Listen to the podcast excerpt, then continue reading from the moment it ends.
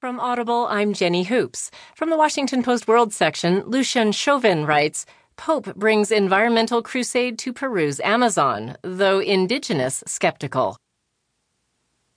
Pope Francis brought his environmental crusade to the heart of the Amazon on Friday, landing in a rough and tumble corner of Peru's jungle that is besieged by deforestation and illegal mining.